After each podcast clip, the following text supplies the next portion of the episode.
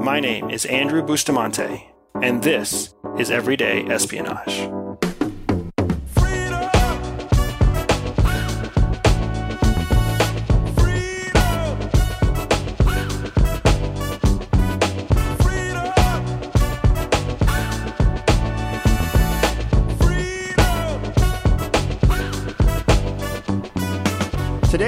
Wrap up season two of the Everyday Espionage podcast. And this has been a really exciting season for me.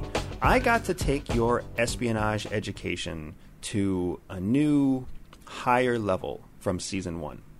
I got to challenge some of the fundamental Western ideas that we have about things like active shooters or marketing funnels.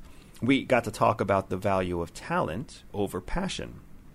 But the most exciting thing to me was that the Everyday Espionage podcast actually turned one year old just a few weeks ago during season two.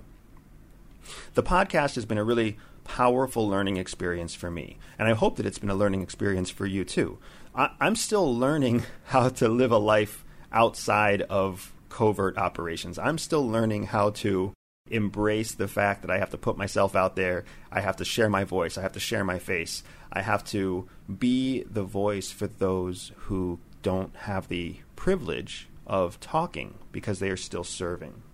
And that's a very cool opportunity for me, but it's also a very heavy responsibility that I am trying to learn my way through. And this podcast is one of the experiments that I am using to share the knowledge that I have, but also the knowledge that all those covert operators share with you.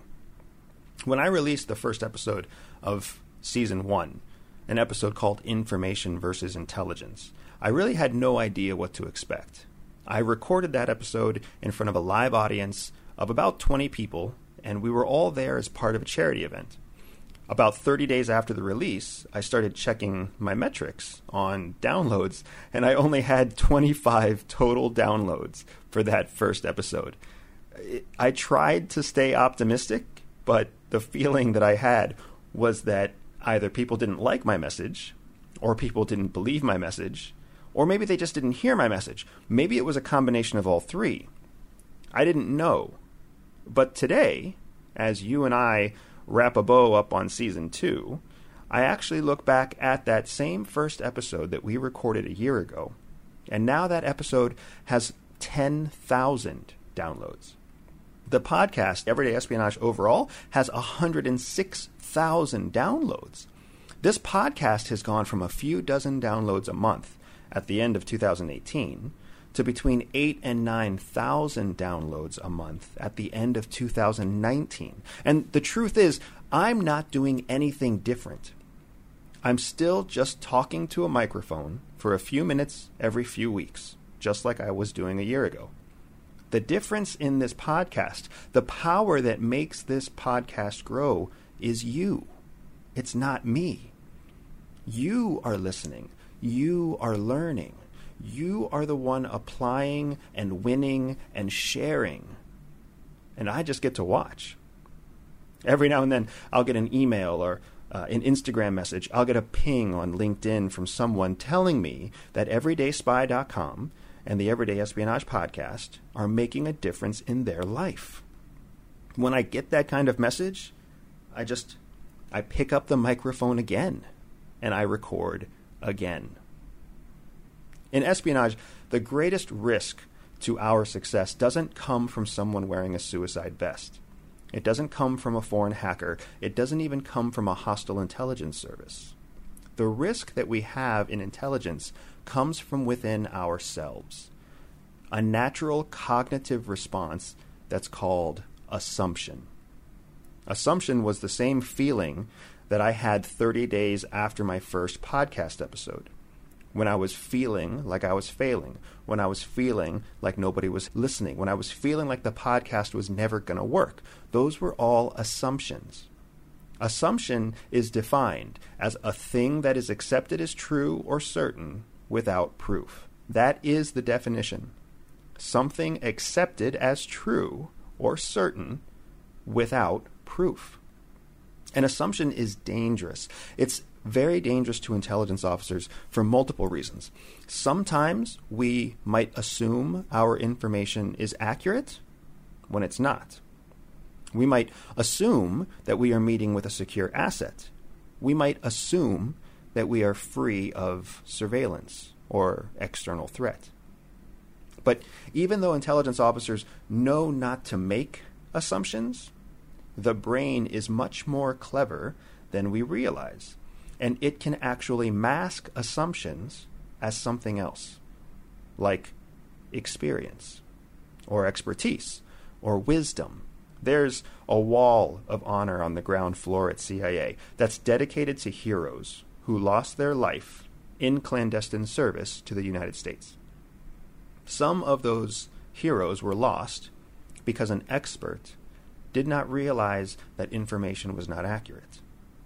Others were lost because an experienced officer trusted the wrong asset. We even lost some because wisdom overlooked an immediate threat. Assumptions are a natural mental process, and the brain develops this process to help us. Assumptions help us make rapid, repeat decisions without having to process through a bunch of historic information. Assumptions help us avoid thinking and rethinking about everyday risks like crossing the street or driving too fast or touching hot objects. Assumptions are the reason that you eat the food you like and avoid the food you don't like. They're very helpful in many ways. And the brain knows assumptions are helpful, and that's why the brain is programmed to build new assumptions and continue relying on old assumptions. But the problem with assumptions is that they are based on subjective information that we've collected in the past.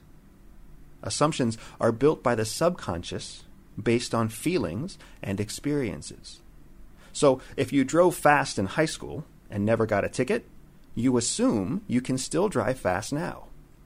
If your heart was broken in college by a guy or a gal from Texas, you might still curse that state today. If binging on Dunkin' Donuts on Saturday morning made you feel good as a kid, you might still head for Dunkin' Donuts after a stressful work week. But assumptions are not actually based in objective fact. Remember, the definition of an assumption is that it is something treated as truth, even though it cannot be proven. So, objectively speaking, speaking in fact, 112,000 people get speeding tickets every day. It doesn't matter whether or not you got caught in high school. Texas consistently ranks in the top three most hospitable, most friendly states in the United States. I'm sorry that the guy or gal who broke your heart was an outsider from that culture. And donuts cause blood sugar spikes that can actually kill your mood and lead to long term physical and mental health issues. Even though that's true, yes, there is a Dunkin' Donuts on the ground floor at CIA headquarters. And yes, on a stressful day, we still go. But my point here is that assumptions hurt us. They hurt intel professionals in the field, and they also hurt everyday people at home. But there is a way that you can combat assumptions and win. It's a tool, a tool that we call assessment. In human operations, we use assessment to counterbalance our own natural assumptions. Here's how assessment works. First, assessment is scaled for time. So that means current information actually carries more weight than historical information. Scaling time this way ensures that current information is absolutely considered and leveraged before we make a decision. Remember that assumptions rely on historic information first. Assumptions are sometimes so strong that you might see information that stands in contrast to your historic experience, and you will still choose historic experience over current information. Assessment prevents that from happening. Assessment forces us to consider current information before we make a decision. It offsets our risk of making an assumption. Second, Assessment is based in objective fact. That means it has to be proven to be true. Assumption is not objective. and assumption does not prove true. But assessment must be based in fact, and it must be proven true before it is brought into the decision making matrix. There has to be evidence to support an assessment, or else the assessment is considered invalid. This is especially useful when you bring a group of people together. Multiple people, of course, have different backgrounds and they all have different assumptions. But by bringing a group of people together and focusing them on assessment, on observable, objective fact, now you can make sure that all three, six, seven, twelve, all people at the table can communicate clearly and come to a shared decision based on observable, actual facts, independent of whatever assumption they bring with them from their past. Lastly, assessment is constant and ongoing. We are never done with assessment. That might sound stressful, that might sound unpleasant, but it's incredibly useful because it means that there's never a last chapter to a case. There's never an end to the story. We are always constantly assessing because there's always new information. And if you remember, the first thing we did is scale assessment for time. So current information always carries more weight than past information. So when you combine that first element with the third element, that assessment is always constant and always ongoing, what that means is you have a constant stream of new information from which to assess and make decisions independently from historic assumptions. Ongoing assessments ensure that sources, operations, threats are always under constant scrutiny. Whether it's 10 days or 10 years, Intel officers can lean on assessment and protect themselves against the cognitive flaw that is human assumption.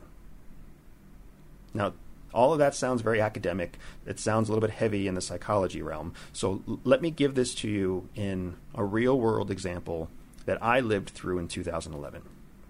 My wife and I were traveling, and we were in Hanoi, Vietnam as tourists. There are not a lot of tourists in Hanoi, Vietnam, and that was part of the reason that we went. But if you'll stick with me, I, I think you'll see the power of assessment and the risk of assumption. Hanoi is an incredible city. It's full of history, and much of that history ties back directly to the war that we fought in Vietnam less than 50 years ago. And when you look around the city of Hanoi, you still see the scars of the Vietnam War all around. In Vietnam, the roads look just like they do in Western countries. They're paved, there's curbs, there's stoplights and crosswalks and stop signs. Everything looks very familiar. But aside from the asphalt and the concrete and the aluminum, Vietnamese roads could not be more different than what we see in the West cars and trucks, buses, scooters, bicycles. Everybody drives by at basically any speed they choose, anywhere in the road that they choose. There are lanes drawn in the street, but there are no lanes that are actually practiced on the road. Every possible inch of road is filled with some two wheeled or three wheeled or four wheeled vehicle. And when the road runs out, people in those vehicles just start driving on sidewalks. They drive in front lawns. They drive any place that is not blocked by some permanent obstacle. When you're walking around Vietnam, it's a little bit like Frogger meets Grand Theft Auto. It's a total mess. You you don't know what to expect. It's just flat out stressful to a Western mind to go outside anywhere close to a road.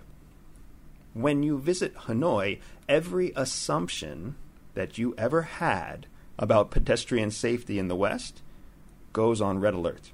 You don't dare walk into the street with all that chaos going on. You feel the need to just press yourself against the nearest wall or hide behind some kind of barrier. All of your experience, all of your wisdom, your expertise just tells you stay away, hide out, and hope to survive but your assumptions are wrong. And my assumptions were wrong when I was in Hanoi. You see, crossing the street in Hanoi is actually no more dangerous than crossing any other street in the world. You just have to understand how to cross the street. In the United States, you look for a crosswalk and you wait for a light to go on, and then you step out into the street when the light is on and the cars have stopped, and you cross on this crosswalk. And then, over after a few seconds, a light starts to blink, and you know to walk a little faster, and then a, the the light turns into a, a red stop sign, and you know not to step out in the street. That's what we're all accustomed to in the West. There is no light in Hanoi. There's a crosswalk, but there's no little white walking symbol, there's no safety signal, there's nothing like that. And even the crosswalk itself is optional. In Hanoi, if you want to cross the street, all you have to do is step out into the street. It's the creepiest, most anti Western thing you can imagine, but you just take a step out and you walk slowly, one foot in front of the other, slow and steady, in the same direction, all the way until you cross to the other side of the street. Yes, there are hundreds of vehicles on the road.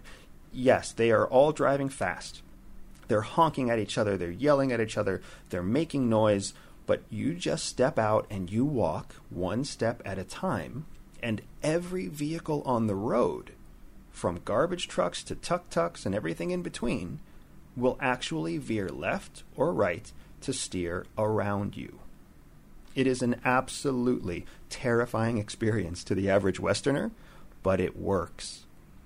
Yes, you feel like bullets are passing all around you. Yes, you feel like you have some sort of divine shield protecting you, but you will cross the street safely, and you will cross the street safely every time. When I was there, I was watching others do it. I did it myself. It was incredible to see that this culture was grown around this idea that you can just go wherever you're going and the flow of traffic will divert to flow around you. That process of crossing the street in Hanoi, one step at a time, is an assessment process by itself. You take a step, you look at the results, and then you take another step. Each step, you assess your success of the step you just took, and then you choose to make a decision based on current information about when to step again. Now, you still have all the experience and all the wisdom of your lifetime in the West still pressing in the back of your mind, and that knowledge is still there. But you have to fight the assumption to run, that instinct to stop or go back. You are in the middle of an assessment, and you are taking a step each time in the current environment based on the information you are assessing. Your assessment will not tell you to go back. Your assumption will. Your assessment tells you this first step worked. The people are moving. Let's take another step. Your assessment tells you not to stop. Your assessment tells you true, factual, current information and exactly what you need to know right now to be successful. When I was in Hanoi, I had the misfortune of seeing a European couple get hijacked by their assumptions when they tried to cross the street. It was a terrible thing to see. The couple got spooked, they panicked, they tried to run back to their starting point from the center of the street. The local drivers were not expecting them to do that. And even though the local drivers braked and swerved and tried not to hit this couple, it didn't work. My assumptions pressure me all the time. They tell me that I should be selling more and giving away less. They tell me that CIA is going to shut me down, and everything that I'm working to build is going to be lost or taken offline. My assumptions tell me that I'm no different than any other CIA officer out there writing books or doing interviews or trying to run a business. There's nothing special about Everyday Spy or the Everyday Espionage podcast. These are all assumptions based on historic feelings, constantly pressing against my mind. But assessment is what keeps me going. Because assessment is giving me objective information right now. That's information I can rely on. That's information I can leverage. And assessment shows me that people like you are listening and learning and growing from this information. Assessment tells me that CIA hasn't stopped me yet. They've approved books I've asked them to approve. They've even sent me former and current officer notes that reach out and encourage me to keep teaching. And the thing that might make me different from the other CIA officers out there is that I am living the same lessons that I teach, like this lesson about assumption and assessment. Assessment is an invaluable tool.